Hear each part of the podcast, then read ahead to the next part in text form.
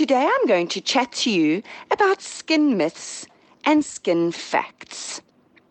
There are so many skin myths, also known as old wives' tales, that people still believe today. Here are some popular skin myths. Number one, sunbeds are safer than tanning. Absolutely not true. Sunbeds contain UVA rays that cause skin cancer and skin aging. Number two, foundation with SPF means that you don't need to apply an SPF you have to apply approximately 15 layers of foundation to achieve the same coverage as applying sunblock. Number three, scrubbing your face with soap will help your acne. If anything, soap will worsen acne. Soap strips the skin of natural oils and disrupts the sensitive barrier that protects the skin. Number four, popping a pimple will help it heal. This is only true if your hands and face are clean. You prick the pimple with a sterile needle. You squeeze gently and get all the pus out until there's just blood plasma coming out.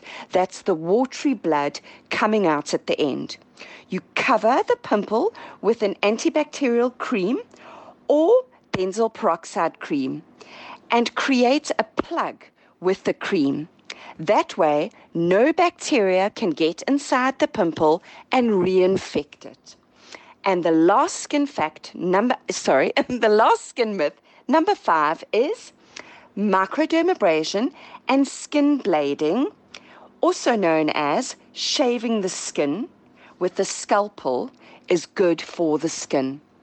Both these procedures take too much dead skin off and exposes skin cells to the elements before they are ready.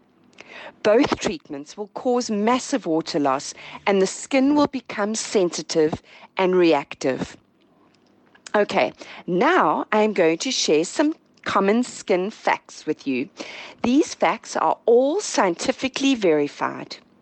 Number one, all skins benefit from topical application of vitamin A, skin fact number one. Number two, the sun is the most aging thing for the skin. Number three, smoking starves the body of vitamin C. Therefore, the skin will receive less vitamin C. Vitamin C is an important antioxidant that helps to stimulate collagen and elastin. Number four, your skin cannot breathe. You breathe into your lungs. Oxygen is then carried to your skin cells through your blood. And number five, last skin fact you cannot open and close pores. Pores either tighten from dehydration or a pore reduction product.